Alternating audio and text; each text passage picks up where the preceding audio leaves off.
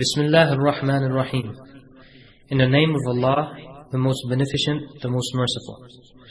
The Islamic Propagation Office at Rabwa, w w w dot islam house dot com, is pleased to present to you this lecture.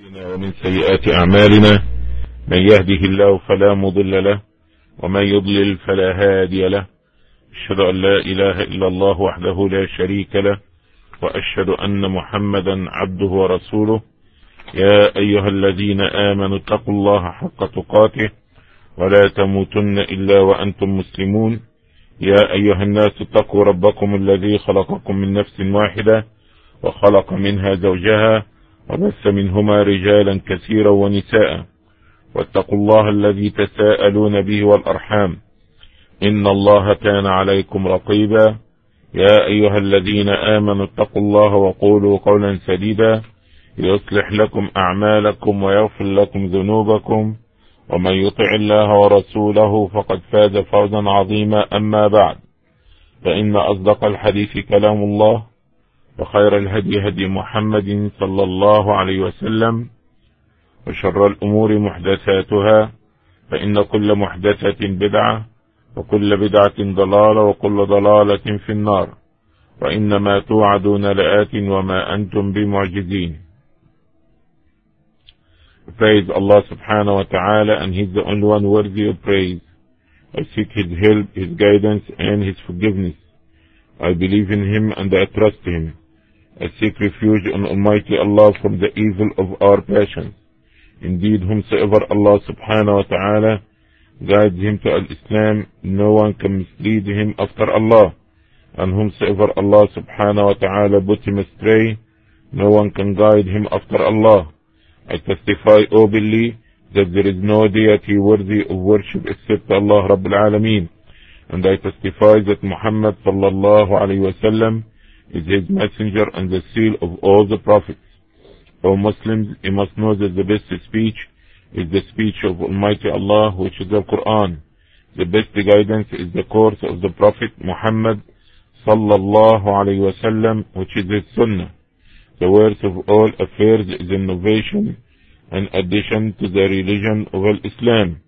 Indeed, every addition to the religion of Islam will lead to hellfire. I adjure you as well as myself to fear Allah subhanahu wa ta'ala to the best of your ability. Fear Allah and don't die unless you are Muslims. After this, I greet you all with the greeting of Islam. Assalamu alaikum wa rahmatullahi wa barakatuh. May the peace and the blessing of Almighty Allah be with you all. And I would like to welcome all of you to continuation of our subject concerning common mistakes done by some of those who make salah.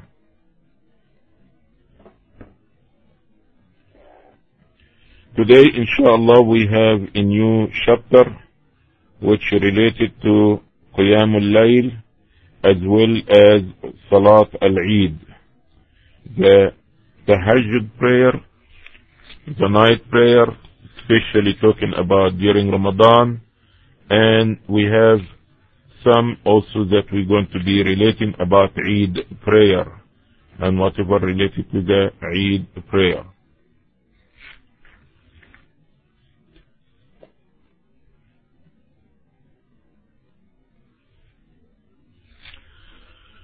First thing we'd like to mention concerning Qiyam al-Layl, first of all, we have to understand that the name Taraweeh is not a name that been known to the Sahaba or utilized by the Prophet Muhammad sallallahu alaihi wasallam. We call it Qiyam al-Layl, okay? As Rasulullah sallallahu alaihi wasallam said, Man qama Ramadan, okay? Or we call it Tahajjud, wa minan فَتَهَجَّدْ بِهِ نَافِلَةً لَكَ. So the tahajjud and qiyam came, this terminology came in Quran and Hadith. This name of Taraweeh, like I said, is not utilized by the Prophet sallallahu alaihi wasallam, neither been known to the Sahaba, may Allah be pleased with them. Some of the common mistakes, if it's not mistake only, is the bid'ah, that people, they have special zikr. They will say it between every two rak'at or after the four rak'at, which is some of them, they made special salah on the Prophet sallallahu alaihi wasallam, and some people they recite Qul huwa Allahu ahad three times. Okay, and this is supposed to be given a break to the imam between each two rak'at, and while he's resting, they recite Qul huwa Allahu ahad three times.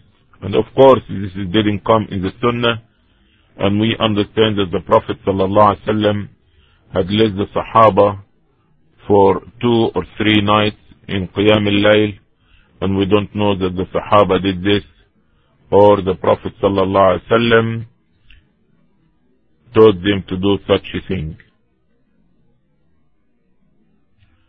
Also, from the common mistakes that people believe in, that reciting out of the Quran in the optional prayer or Qiyam al-Layl prayer will spoil the, the Salah, due to the fact that you be carrying the Mus'haf and you be turning the pages and things like this, which this is not correct. Majority of the scholars, they said that recitation out of the Mus'haf doesn't violate the prayer. And this is similar to the Prophet ﷺ carrying his granddaughter Umama during the Salah. But we have a clear-cut evidence directly to this issue, which is that Aisha radiallahu anha, she has a slave by name Zakwan. And Zakwan كان يأمها من المصحف. He used to lead Aisha in Qiyam al-Layl, reciting out of pages of the Quran. And this is in the collection of Imam al-Bukhari rahmatullahi alayhi ta'liqan. Okay?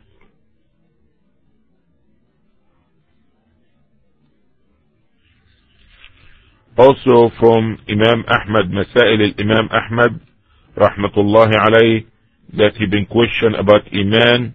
He will lead the people in Ramadan from the Mus'haf, and he said, La ba'sa bih, there's no harm in this.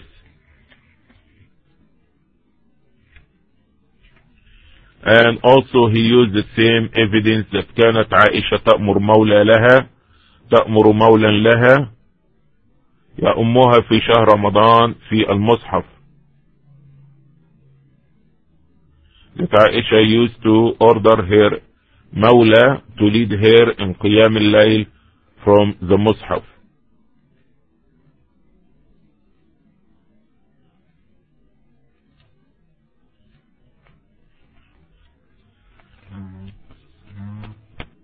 And one of the things that the people also they do during Ramadan, they go in too much long dua, especially when they finish the Quran, to such a degree that they may take twenty minutes, half an hour.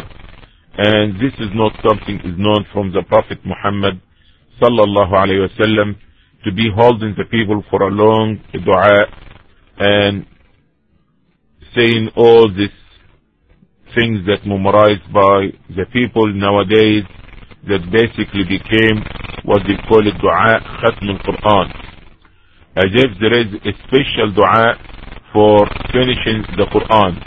This is not a sunnah, and this is not something been taught by the Prophet sallallahu alayhi wa sallam. Now we want to talk about the issue of people debating about the numbers of the prayers in Qiyam al-Layl, eight or eleven or thirteen or twenty-three or forty-two.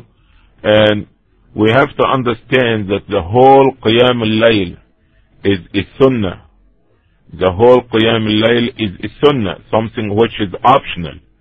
But keeping the brotherhood tie and the proper relationship among ourselves, as Allah said, إِنَّمَا الْمُؤْمِنُونَ إِخْوَةً فَأَصْلِحُوا بَيْنَ أَخَوَيْكُمْ Indeed, the believers are brothers, and fixes the relationship among you and your brothers. So we shouldn't make our ikhtilaf and our differences of opinion to be a reason to argue and disputing, and sometimes we stop going to the mosque because somebody pray twenty-three or somebody ate only eleven. We should be concerned about fulfilling the obligation before fulfilling the optional. And the obligation is that we stay united and be together and be kind to each other and nice to each other. Although that the Prophet sallallahu alaihi wasallam, as Aisha said, ما زاد رسول الله صلى الله عليه وسلم في رمضان ولا في غيره عن إحدى عشرة ركعة. That the Prophet sallallahu alaihi wasallam didn't do more than eleven rak'at in Ramadan or other than Ramadan. Although that some of the scholars they said this doesn't negate the fact that the Prophet sallallahu alaihi wasallam did more, because Aisha mentioned about what she was witness, but she didn't know what the Prophet sallallahu alaihi wasallam had prayed someplace else, or what he did before or after or anything like this. And also that the Prophet sallallahu alaihi wasallam said, "Man qama Ramadan imanan wa ihtisaban," whosoever established prayer during the Ramadan out of fear of Allah and seeking the reward, out of faith and seeking the reward of Allah, will be forgiveness for his sins. So this is a general statement, and inshallah this is not an issue. And for those who would like to pray eleven, let them pray eleven. Those who would like to pray twenty-three, let them pray twenty-three. Inshallah, all is accepted. And for those, there is a comment about those who say that the Prophet sallallahu alaihi wasallam pray only eleven rak'at.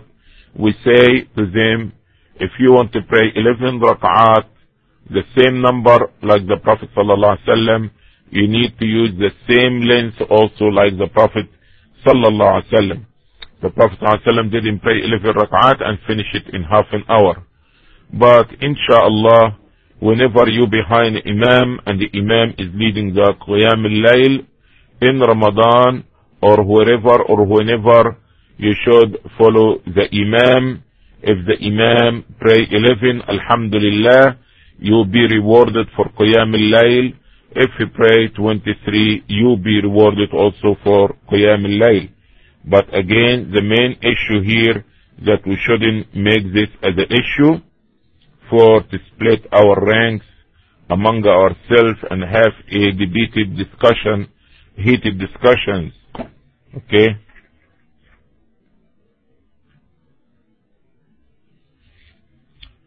Uh, Basically, this is what I want to relate, related to Qiyam al-Layl. Now let's go to the other issue, which is Salat al-Eid. And the first thing we want to mention about Salat al-Eid, that the Sunnah of the Prophet sallallahu alaihi wasallam, he used to pray the Salah out in the opening area. He will go out of the mosque.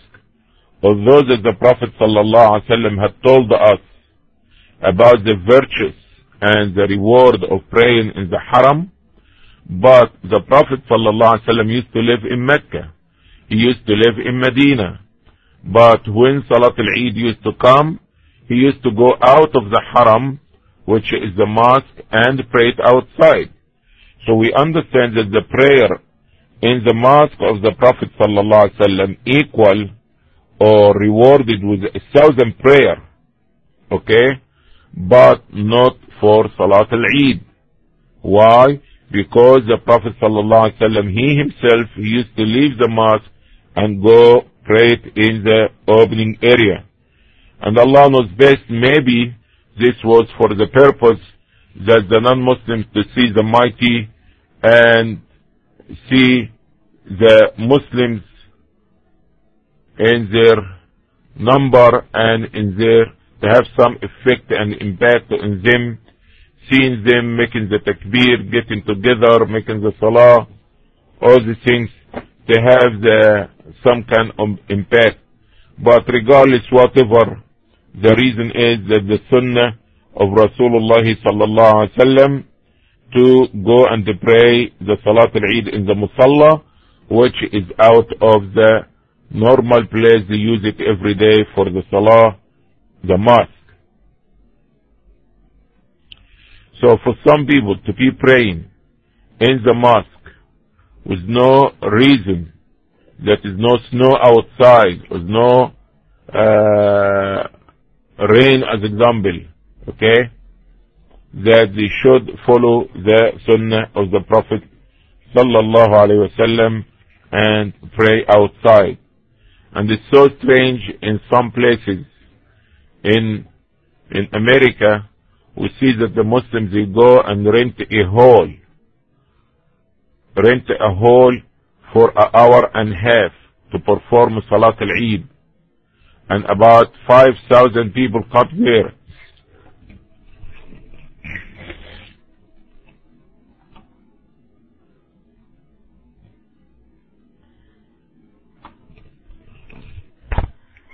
And the people, they spend something like ten thousand dollars to rent this hall. Subhanallah. While they can go in a public park and they can perform their prayer, which is allowable, that all what they need to notify the public area or the police, let them know that they're going to perform their prayer there, and we do it here with no problem. We don't have a problem. We go and we make the salah in the outside with no problem. But the people here, they will be different from the sunnah of Rasulullah sallallahu alaihi wasallam, plus spending all this money.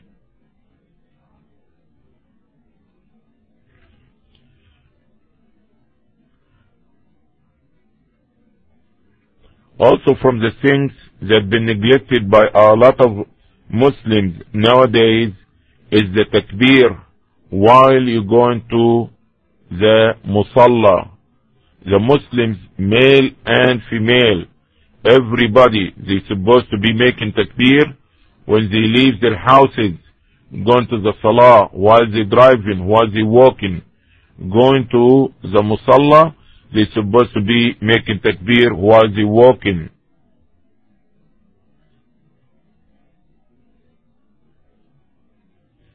And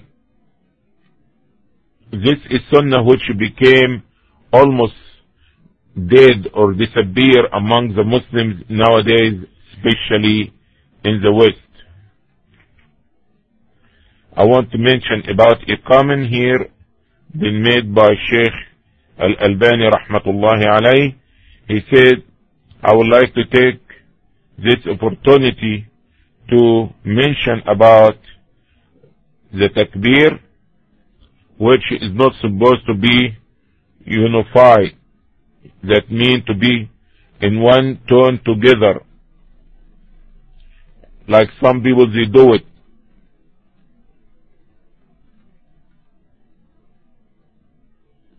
Because the best guidance is the guidance of the Prophet Muhammad sallallahu alaihi wasallam. So for somebody to lead the people and they repeat after him, or they say it together in the same tone, this was not the sunnah of the Prophet Muhammad sallallahu alaihi wasallam, neither been known among the Sahaba. May Allah be pleased with them. Also from the common mistakes that have been done during the Eid in some places and in some masajid, that they have a special terminology or a special wording, they say it to gather the people or to let the people get ready for the Salah. We have the hadith of Jabir ibn Sumura radiallahu an. He said, صليت مع رسول الله صلى الله عليه وسلم العيدين غير مرة ولا مرتين بغير أذان ولا إقامة. And this is the collection of Imam Muslim. which he said that I prayed the Eid with the Prophet sallallahu alaihi wasallam more than one or two times, and with no adhan, no iqama for the Eid. We don't have any information from the Sahaba that the Prophet sallallahu alaihi wasallam used to have Bilal or somebody to say something before the Salah for the people to get up.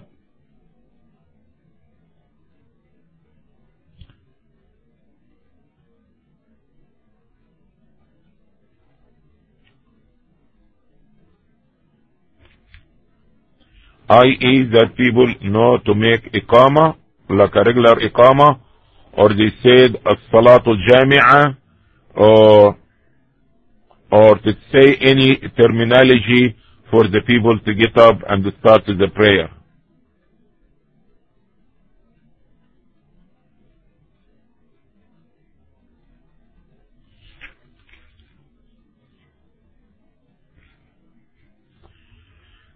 Again, like we said before, what Sheikh Al-Albani just had mentioned about the takbir, that everybody will make takbir in his own. It doesn't have to be the same time and the same tone. Neither is need for somebody to lead them in the takbir. Also, from the common mistakes that done by some of the imams, they will open the khutbah of Eid with takbir. They will make about twenty-five takbirah in the first khutbah. They keep saying, Allahu Akbar, Allahu Akbar, Allahu Akbar, Allahu Akbar, Allahu Akbar, La ilaha illallah, Allahu Akbar, Allahu Akbar, walillahi alhamd. And after this he say his khutbah. Okay. Also, we understand that the Prophet sallallahu alaihi wasallam, he taught us about khutbah al-haja. Inna alhamdulillahi nahmadu wa nasta'inu. This was the Prophet Muhammad sallallahu alaihi wasallam used to do. Also, from the common mistakes that done by some imams, that they will give two khutbah. They will give two khutbah like khutbah al-jum'ah. He will say one khutbah, and after this he sit for a moment, and after this he will get up and give another khutbah. Khutbah al-Eid is one khutbah, and also is no member, is no standing on the member. Neither you take the member outside. Okay? From the common mistakes and from the sunan of Rasulullah sallallahu alaihi wasallam, which disappear almost among a lot of Muslims, is to go from a different road to, or to return from different road from the one that you took to go to the musalla. And the, this was the sunnah of the Prophet Muhammad sallallahu alayhi wa sallam, as it came in the collection of Imam al-Bukhari, reported from Jabir, كان النبي صلى الله عليه وسلم إذا كان يوم العيد خالف الطريق. Okay, and some scholars they explain also that this is to show the non-Muslims the beauty and the unity and the numbers of the Muslims, that you go from one road and you come from another road, to be publicizing the Islam and the Muslims, to be on direct da'wah. So we should try to revive this sunnah of the Prophet sallallahu alaihi wasallam, that we take one road to the musalla or wherever you're going to be making your Salat al-Eid, and you return from another road.